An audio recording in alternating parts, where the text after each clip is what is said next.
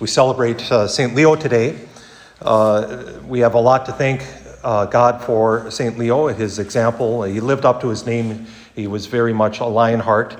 Um, he, it is said he met Attila the Hun as Attila was sweeping across Europe, uh, met Attila at the gates of Rome, and Attila turned away. The, the, historians are all over the place of what caused that. Some say, well, uh, St. Leo said, gave him money and said, That's all we have, go home. Uh, others, uh, and a more pious legend is that Attila uh, had a vision of St. Peter and St. Paul standing beside this old man, uh, St. Leo, as St. Leo was talking to him and realized that they both had swords and was terrified and went home. No matter what, uh, the, the theory is he went home and his wife looked at him and said, What, tough day at work, hon? oh, you know it's going to come.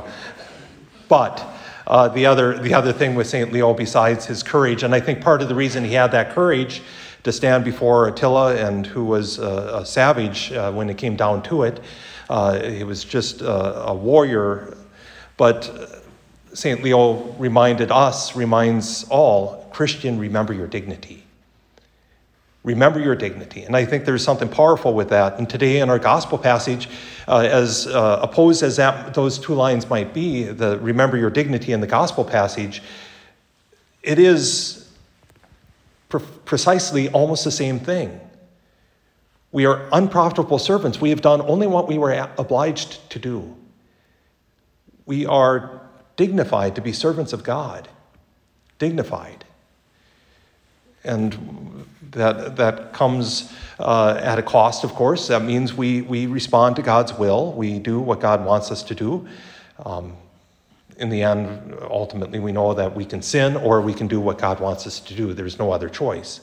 It's either, either do or don't do, or as Yoda would say, try or, uh, how is it?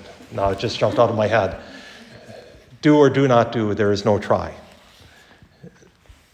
as we gather, we, we hear this, this uh, St. Paul telling Titus what it means to be older woman, younger woman, older man, younger man, but it ultimately comes down to live in such a way of such unity that people are attracted to the faith. Live in such a way that people begin to understand that there's something true here, that we are people who are dignified, people who are claimed for Christ people who belong to Christ. when we understand uh, who we are, then we serve, and we serve out of that. It's a beautiful thing. It's the ideal religious life, isn't it? It's the ideal for the priesthood, it's an ideal for married life, it's ideal for the church life. Know who we are and then act. In fact, uh, something Bishop Cousins has shared uh, quite recently, it's our, um, our identity, our relationship, and our mission.